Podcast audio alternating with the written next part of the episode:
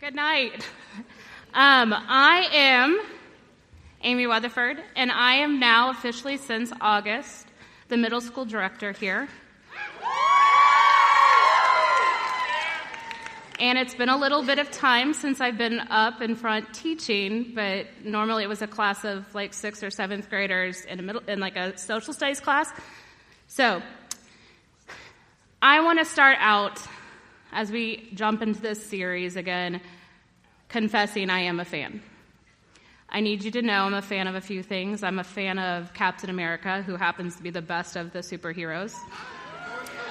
I am a fan of all things Jane Austen, all of her books, the knockoff books, the movies that have been made about her, and then the really bad movies that were made off her movies. I am a fan of the Royals. I was a fan when they were a losing team. I was a fan when they won, and I'm a fan now that they're a losing team again.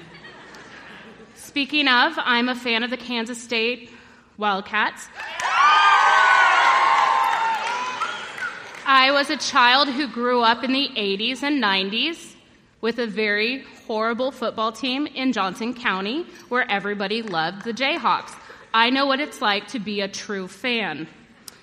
I am a fan of all things history. I love random information and facts. I love textbooks. Like if somebody put a history textbook in front of me, I want to read it. I love all things about the US presidents. I own a Pez dispenser of every president except for the current one, and just because I, I don't know if they've made it yet, but I have otherwise every president a Pez dispenser of them. I'm a fan of things. I like being a fan of things. I enjoy cheering on my Royals even though it doesn't usually help out. I love cheering on the Wildcats. We were going to have some moments on Saturday. But I love being in the fans, rain, snow, whatever. I love being a fan and getting excited about stuff. But being a fan doesn't define us. It doesn't give our lives purpose. It doesn't give us meaning. It doesn't do really anything for us except a nice emotional experience and we can bond with some other people. That's why we don't want you to be a fan of Christ. And as we get into this series, we're calling you to be a follower of Christ. Because the identity, the purpose, the meaning, the longing being met in my soul, redemption, being saved from just the depravity and the sin that is inside me apart from Christ, being a follower is what's going to make those things happen, not being someone you just cheer on. So, we're talking about being a fan and we're talking about being a follower. And last week, Tim started this series off by asking three questions Have you made a decision for Jesus or have you committed to Jesus? And. No, not yet. He also asked, Do you know about Jesus? Or do you really know him? And if you listen closely, do you know about him? I know a lot about the presidents. I know a lot about Royals players who nobody else probably knows about, like Joe Randa or Mark Quinn. Those men were dear to my heart back in the day. Rey Sanchez. See, it does nothing. But do you know him? Does he know you? And then, is Jesus one of many? One of many things that I am interested in, I enjoy learning about, or is he your one and only? Is he the one thing that motivates you, that inspires you, that your life is built upon? And so we looked at those three questions last week. And then this week, we're going to be going into Matthew 23. And we're going to look at Jesus confronting the religious leaders the hotshots of the Jewish society, and his words kind of knock maybe not them, but others in the audience, and maybe a few of them, because we know some of those Pharisees ended up coming, becoming followers of Christ. It kind of knocked them out of their confidence, their stance. Um, have you ever been doing something and you're pretty confident where you're at, you're doing what you're supposed to, things are going well, and you think you're doing what you should be, and kind of knocked off course. Um, I am really good at randomly be walking and talking and not paying attention. I have walked into pillars before. There are just those moments. And so I'm going to show you two video clips. Both of them are actual, not like YouTube videos. Like one is a video apology out there. Yes, this is my niece who you'll see. And yes, this is like my siblings, and this is how we deal with things in our family. We laugh. But just some little kids having fun. And my niece gets knocked off course. She was fine. She's still good. Her brain didn't get too jarred. It's all right. And then the second video I'm going to show you is me doing what I did at school, being a good middle school teacher. We were supposed to be in the hallway and I was just doing what I was supposed to, supervising, and got kind of, yeah. All right. a happy song. There's my side to sing along.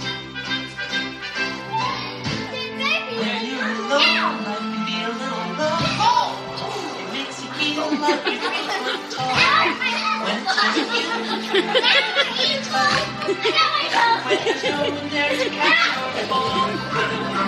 are the parents laughing.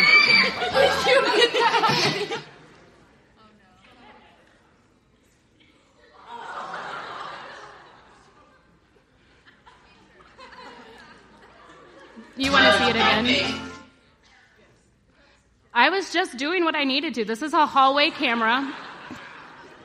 I actually stopped and thought, what in the world? I thought some student had got mad at me and rammed me, but and I will tell you, that hurt, but I, I was pretty good and solid in taking that blow.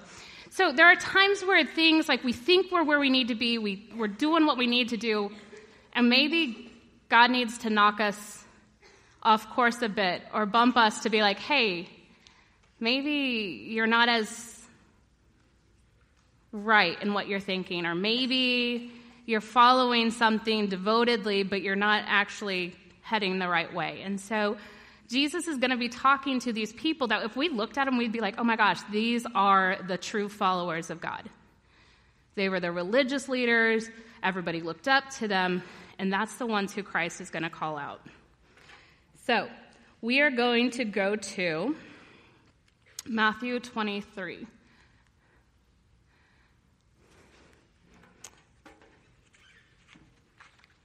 If my paper will not stick together. Jesus said to the crowds and the, to those disciples, The scribes and the Pharisees sit on Moses' seat, and so do and observe whatever they tell you, but not the works they do.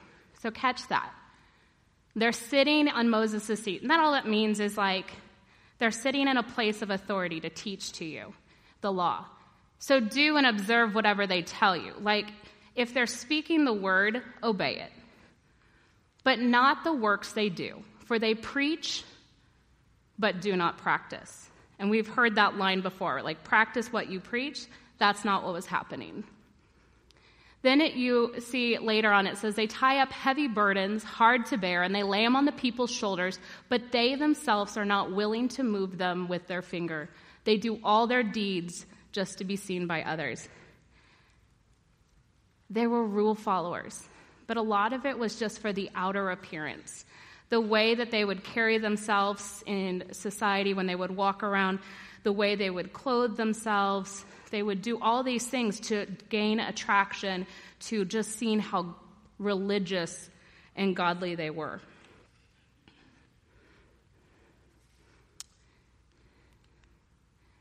Woe to you, scribes and Pharisees, hypocrites! For you clean out the outside of the cup and the plate, but inside you are full of greed and self indulgence. You blind Pharisees, first clean the inside of the cup and the plate, that the outside may also be clean. And so he continues on with this later on, and we're going to catch up to some of the other parts. But basically, he's like, You are all about making sure it's clean and great on the outside, but inside it's filthy. Now, how many of you, when you go to get a cup out, look inside to see if it's clean first? And the rest of you, you should. I know the other day my sister and I always clean my dishes, and I have mugs hanging, and she went to grab one, and she trusted it would be clean. I don't know where it came from because I have not seen ants at all this summer, but she was drinking, and she goes, Something bit my lip, and an ant came out. And I was like, Oh, that's kind of fun. But you always want to make sure the inside is clean if you're drinking out of a cup. That's kind of disgusting if you don't. And so that's how he's describing them. It's clean on the outside, but the inside is just filthy. He then goes on to say, Woe to you, scribes and Pharisees, hypocrites! For you like whitewashed tombs with outwardly appear beautiful, but, but within are full of dead people's bones and uncleanliness. So you outwardly appear righteous to others, but within you're full of hypocrisy and lawlessness. Basically, you would see these tombs. And has anybody ever been into, like, been in New Orleans? Okay. Like, you will see these, like, because they don't have basements and they, because they're below sea level, they can't bury. So they have kind of similar, like, these tombs, graves, and they might be really cool looking, but what's inside is not cool. Like, it's rotted bodies and bones. Like, it's not good. And so, it's, it's like a tomb that looks really nice on the outside, but inside is death. So he's talking to these religious leaders, and there's two groups of them. One of them are the Sadducees, and one of them are the Pharisees. And the Sadducees were kind of the more liberal group, and the Pharisees were kind of more of the conservative group. The Sadducees, it was all about what family you were born in, and you would ha- hold all of the most prestigious, high positions. You would be the elders, the chief priest, etc. They're the names you recognize, like when you're reading through what was going on when Christ was going through his trials. So you have the Sadducees, and they worked a lot with the Romans. Actually, most of the Jewish people couldn't stand them because they compromised. And they really didn't really care so much about the laws and living by the law. They just wanted to kind of work with the Romans and do their thing. And it was all about their position, their status. So you have the Sadducees, and then you have the Pharisees. And these were the people that truly were respected by the common people. These were the people who the everyday Jewish people looked up to because they were the ones who came on their turf and said, Hey, we want to teach you the law, we want to help you live the law. Unfortunately, they took the law that had been provided, the Torah, and they added to it and they interpreted it and they gave them a lot more than they could ever handle because no one's going to perfectly follow the law, but they put all those laws onto them. So we have the Sadducees who are born into this position. They have their heritage and they're going to live in those positions and love it because that's the family, the lineage, that's who they were born into. The Pharisees, they, they get their position and their authority because they worked hard for it. They have studied the law, they know the law, they have it memorized. They wear really cool, fancy things when they on their foreheads and on their arms, and so that they can have the scripture with them at all times. And so the Pharisees prided themselves on how good they knew that law and they followed it. And then they called society to follow that with them.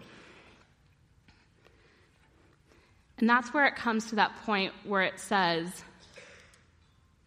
they tie up heavy burdens, hard to bear, and they lay them on the people's shoulders. Following laws is hard. And if we were to really have to do this on ourselves, where we would have to just be good enough and be perfect enough for God, we couldn't carry that burden. And that's what they were calling the people to. And so Christ confronted this. He said, Guys, you're not following me. You're not following God. You're missing it. And Jesus, if you notice, used the word hypocrite quite a bit in this passage. Now, the word hypocrite, we know what that means. Somebody will say one thing and then they act different or whatever. But actually, it comes from the Greeks. Now, I taught ancient civilization, so like all this, like, I like this stuff. But the ancient Greeks in theater, the word hypocrite came because you would only have like one actor maybe two, and they would constantly have to switch out masks to be the different characters. And if in reality, a lot of us throughout the day tend to put on different masks depending who we're with and what image we want to put on and how we want them to see us. And Jesus calls them out for it. He says, They do their deeds to be seen by others at the bottom in verse 5. And honestly, we could probably fall into one of these camps. Some of us have grown up going to church, learning the Christianese. We know how to put on the mask, talk like Christians, act like Christians. We know the songs to sing, what to say, what to do. And it's something we've kind of just inherited. It's our parents' faith, maybe it's our grandparents' faith, maybe it's an aunt or uncle who brought us to church, but it's never really become our own. We haven't actually fallen in love with this guy named Jesus who came and saved to save us from our sins. We haven't gotten to really know him. We might know about him, but we haven't gotten to know him. Maybe your faith is more about honoring your heritage than surrendering your heart. And so we have the Sadducees. Then, on the other hand, some of us are kind of like the Pharisees. We would measure our faith by our hard work. How many Bible verses we've memorized? If you can name all of the books of the Bible. Um, I mean, I used to be on a Bible quizzing team, and you had these weird little things you sat on, and you would quickly jump up, and you'd have to quote a verse, or they'd start a verse and you had to finish it. I mean, that was pretty amazing, but that didn't make me a follower of Christ. So it was about head knowledge. It was about being moral. It was about doing the right thing. But head knowledge and morality doesn't save us, it doesn't redeem us, and it doesn't deal with what's inside of us. It just helps clean up the cup. Make sure it's clean on the outside, but you're still drinking out of something nasty in the inside. So we have the Sadducees and we have the Pharisees. And honestly, some of you might be like, I don't, I'm just figuring this out, so maybe I'm not in that world of those who are trying to be a Christian by what I'm doing. And maybe it's not that I just was born into a family and I've kind of gone through the motions, but I haven't made it my own. I'm still just figuring this out. But a lot of us fall into this camp, and that's kind of who we're talking to tonight is these religious people. Guys, religion doesn't save us. Following rules doesn't save us. It doesn't redeem us. It doesn't deal with our sin. It might make us feel better about how others see us, but it doesn't save, it doesn't redeem, it doesn't cleanse and heal.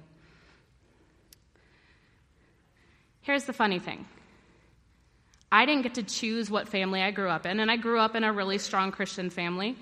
I had two parents who did not have that, and they became Christians when my older two brothers were um, toddlers. So I grew up in a home where we lived at church. Actually, I kind of did live at church at times because I was from a family of 10. I got left at church quite a few times. and the elders of the church knew us well enough to be like, all right, I'll take the Weatherford kid home today. So we lived at church. It was like a second home. I learned my ABCs. I learned to count, and I learned the Bible and Jesus and the Holy Spirit. Like it just all went together. But that wasn't something I chose, it wasn't my own. I knew what to say, I knew what's not to say. I could retell Bible stories, I could pray the prayer, I could sing the song. I was good at being a Christian. And if people in my life didn't love me enough to say, hey, stop, don't just have this empty faith. Don't just go through the motions. I would be still going through that. Or, like many of the people in my life, I would be walking away completely. And unfortunately, that's what happens a lot of times because it comes about being following rules, and then at some point, it's just not fun playing the Christian game, and people will walk away from their faith. But luckily, fortunately, and by God's grace, He put men and women into my life, including my parents, including youth leaders and Sunday school teachers, and people who said, No, no, no, no, no, this is what it looks like to follow Christ. This is what it looks like. And they modeled it out, and they called me to come alongside them and to follow Christ. And that made the difference in my life of just being someone who played the game and somebody who actually is experiencing what it means to truly know Christ and to be his follower. Having head knowledge about God and His Word, living a moral life simply addresses the outside appearance. And I'm going to keep saying that because, guys, a lot of us are really blinded to the fact that that's all we're doing. We're making sure things look good, we're upholding an image, but we haven't gone inside and really dealt with the state of what's inside. It doesn't touch the inside. It doesn't save us, redeem us, cleanse us within from the sin that is saturating our heart, our soul, our mind if we don't know Christ. Following rules cleans out the outside of the cup, but it still leaves the inside filthy. In the book Not a Fan by Kyle Idleman, which is what we're basing this series on, these are his words. Kyle says, These religious types were the fans that Jesus seemed to have the most trouble with. Fans, now, sorry, this might get up into some of your business, because it did mine. Fans who will walk into a restaurant and bow their heads to pray before a meal just in case someone's watching. Fans who won't go to a certain movie at the theater but will watch the same movie online when no one else is around. Fans who may feed the hungry and help the needy and then make sure they work it into every conversation for the next two weeks. Fans who go to the party Saturday night and then show up Sunday morning a little hungover. Fans who open up the Bible app on their phone and read along during the message, and then later that evening use the same phone to watch porn. Fans who spend several hours staring in a mirror getting ready for the day to make sure they look perfect on the outside, but who can't find the time to spend 10 minutes examining what's going on in the inside. Fans like seeing other people fail in their mind because in their minds it makes them look better. Fans whose primary concern is what other people think. Fans who are reading this and assuming I'm describing someone else. Fans who have worn the mask for so long that they have fooled even themselves. Jesus has harsh words for these fans who are trying to impress others through their religious credentials. It's interesting to note that just as severe as Jesus was with those religious leaders, he is just as tender and encouraging to those who have genuinely given him their hearts, even if they don't have it all together on the outside. Please don't miss this. Jesus doesn't expect followers to be perfect, but he does call them to be authentic. I love that. I feel like a lot of times we feel like before we can walk into church or do things, we have to be all put together. And if you look through Scripture, Jesus did not use the perfect put together people. He used the messes and the broken because those were the ones he got the greater glory from. So, my question is Are you more focused on the outside than the inside? We will get there. Fans focus on the outside and neglect the inside. Are you a fan? We're going to look at four different indicators of what a fan is like. And we're going to see with each of those indicators Jesus' comments to these leaders, some more of his woes and hypocrites and then we're going to look at what the truth is for us who want to be followers. So the first one is fans choose rules over a relationship. Now, the relationship they're talking about is Jesus Christ. Matthew 23, 13 says, Woe to you, scribes and Pharisees, hypocrites, for you shut the kingdom of heaven in people's faces. Like, If somebody were to say to me, Amy Weatherford, the way you live is shutting the door so other people cannot get to heaven, that would really bother me. Because I'm like, no, I want, I want people to want to know Jesus, to follow Jesus, like because of how I live. But the way they were living was putting so many rules and laws on the people that they weren't actually pointing them to the one who could save. Now, here's the interesting things these religious leaders were the ones who had studied the prophecies. They knew about the foretelling of this Messiah who was standing in their midst. They had read it, they knew it, they were the experts, and they were the first to reject him, and then they were calling others to turn from him. Galatians 2 8 and 9 says, By grace you have been saved through faith, and it is not your own doing. It is the gift of God, not a result of works that no one can boast. There is nothing I can boast about what God has done in my life. It is Him and Him alone. Because whenever I try to help Him out, I really mess it up. How many of you have ever had a little kid want to try to help you do something? And you are like, uh, I don't think so. Like, you find something for them. Like, you're not going to be like, yeah, come in, come help me do this surgery right now. Like, we're not going to call them to do that. God is, God's the expert. He's going to do the work. He just wants us to be available for Him to do the work in us. It's not something that we can boast because He's the one doing the work.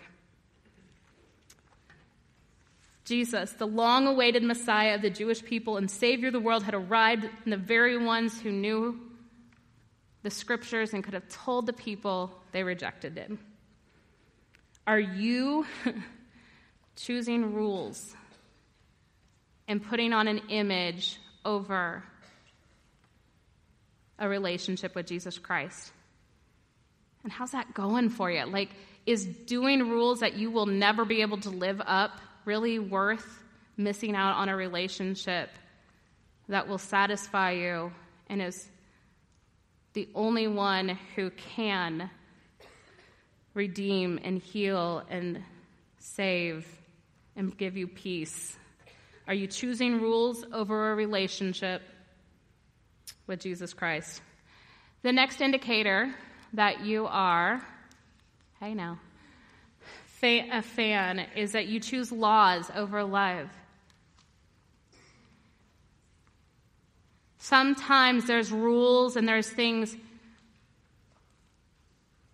but if those rules are meant to protect people and to respect people, to honor people, to help people out, to give them security, like that's a good thing.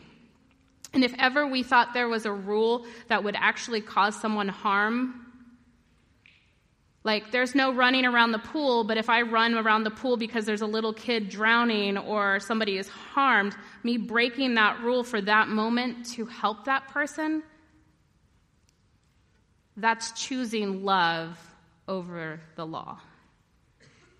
And unfortunately, the Pharisees weren't willing to go that route.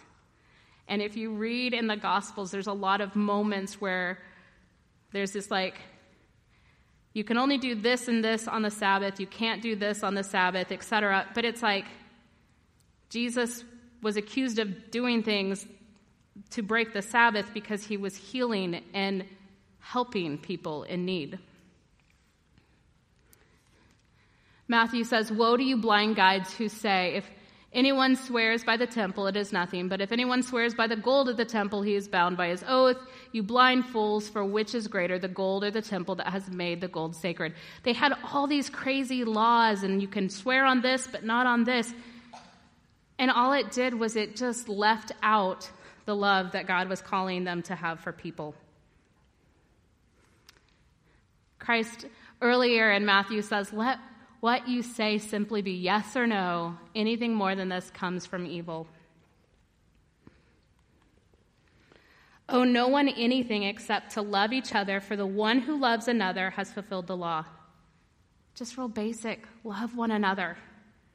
For the commandments, you shall not commit adultery, you shall not murder, you shall not steal, you shall not covet, and any other commandment, they're all summed up in this words You should love your neighbor as yourself. Love does no wrong to a neighbor. Therefore, love is the fulfilling of the law. Instead of trying to follow all these laws, if we just simply treat people with love and we put the needs of others before our own, man, we kind of just sum up everything else. These spiritual leaders may have been keeping the letter of the law, but they were missing the heart behind it. The point of the law was for people to deal truthfully with one another, treating others with honor and respect, but they were technically obeying the commands of Scripture, but they were missing the point of those commands. Like fans today, they would give their time and attention to following all the rituals, the religious ceremonies, but would neglect to show God's love to the people around them. Which was the point of the rules in the first place? Are you choosing laws over loving people?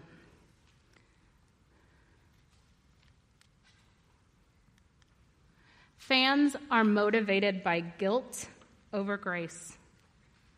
The guilt and the weight of not being enough, the guilt or weight of not knowing if that person's impressed or not, if worried about what image you're portraying, over the freedom of just grace and knowing that I'm a work in progress and that Christ is doing the work and it's not me.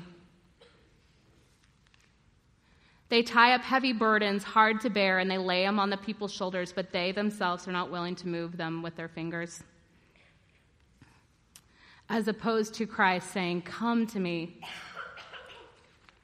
all who labor and are heavy laden, and I will give you rest. Take my yoke upon you and learn from me. I am gentle and lowly in heart, and you will find rest in your souls. For my yoke is easy and my burden is light. And you can see that contrast. Christ is just like, No, let me carry it. Let me take you through this. Let me heal you. Let me help you through this. And they are just loading on more and more interpretations of the law that the people can't live up to as it is. The weight of the laws and the rules were being placed on the Jewish people, and it was exhausting. The effort required to keep up the outer appearance that didn't align with who they were on the inside was consuming and draining. Trying to be somebody you're not is draining.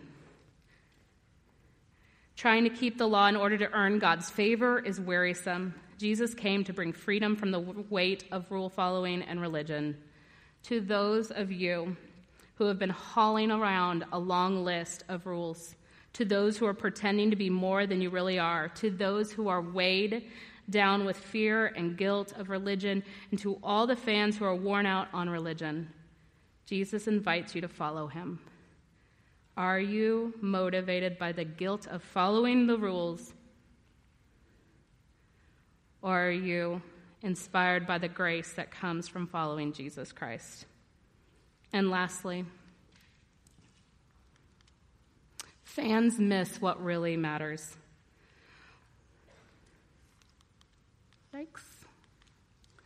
Woe to you, scribes and Pharisees, hypocrites, for you tithe mint and dill and cumin, and you have neglected the weightier matters of the law, justice and mercy and faithfulness. These you ought to have done without neglecting others, you blind guides, straining out a gnat and swallowing a camel.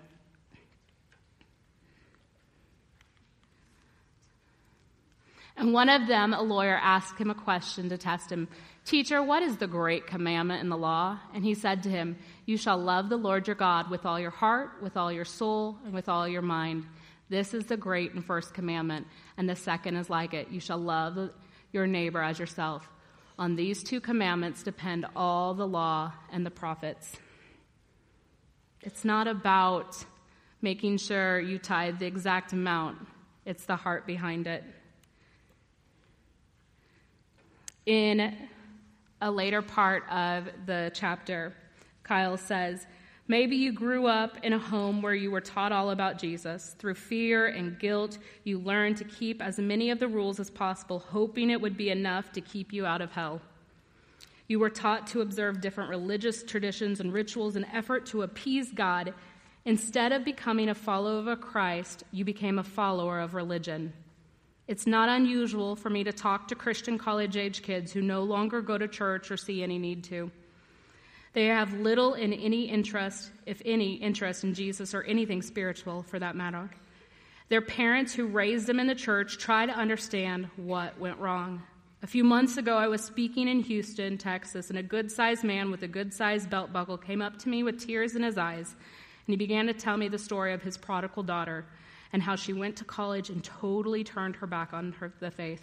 And as soon as he started the story, I knew how it would go. I had heard it so many times, I even, even the details seemed predictable.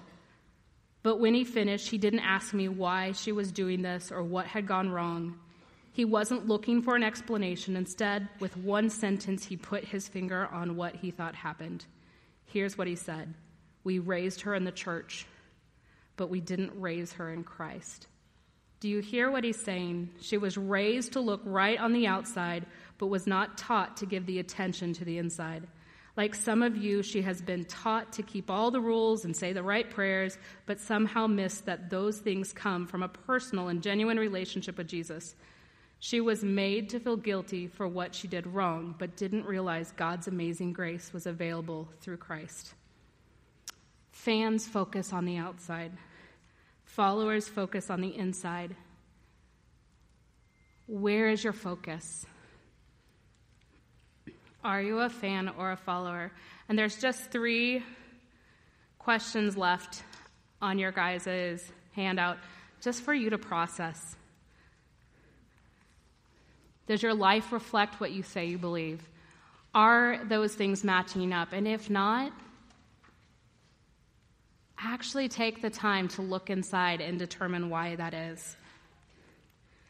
Do you think you are on the right road because of what you've done? The Pharisees would have said they were on the right road, they were doing what they needed to because of how they lived. But it's not about what we've done, it's about what He can do. And then lastly, do I know Jesus and does he know me? Tim shared a verse last week from Matthew 7.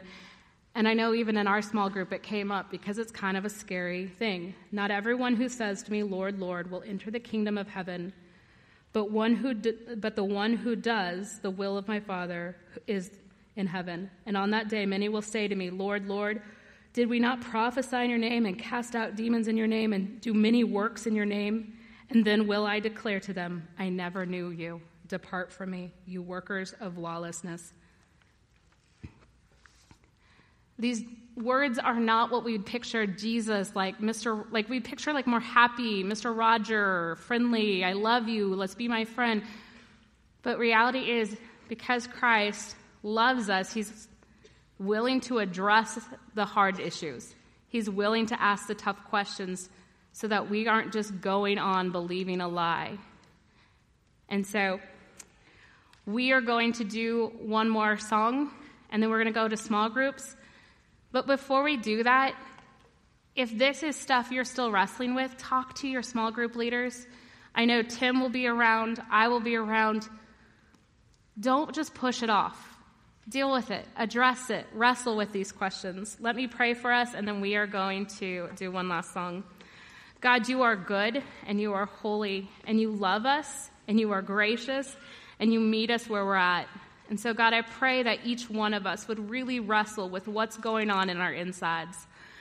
Are we following rules, trying to impress, or are we really allowing you to do the work that you alone can do in our lives? Lord, I pray that if there are students here that have still things to work through, that they would not set it aside, but they would wrestle with you, Lord, and that you would reveal your word and your truth and your love to them. Thank you for this time, Lord. I pray that you would bless this time of worship following and just our time in small groups. Amen.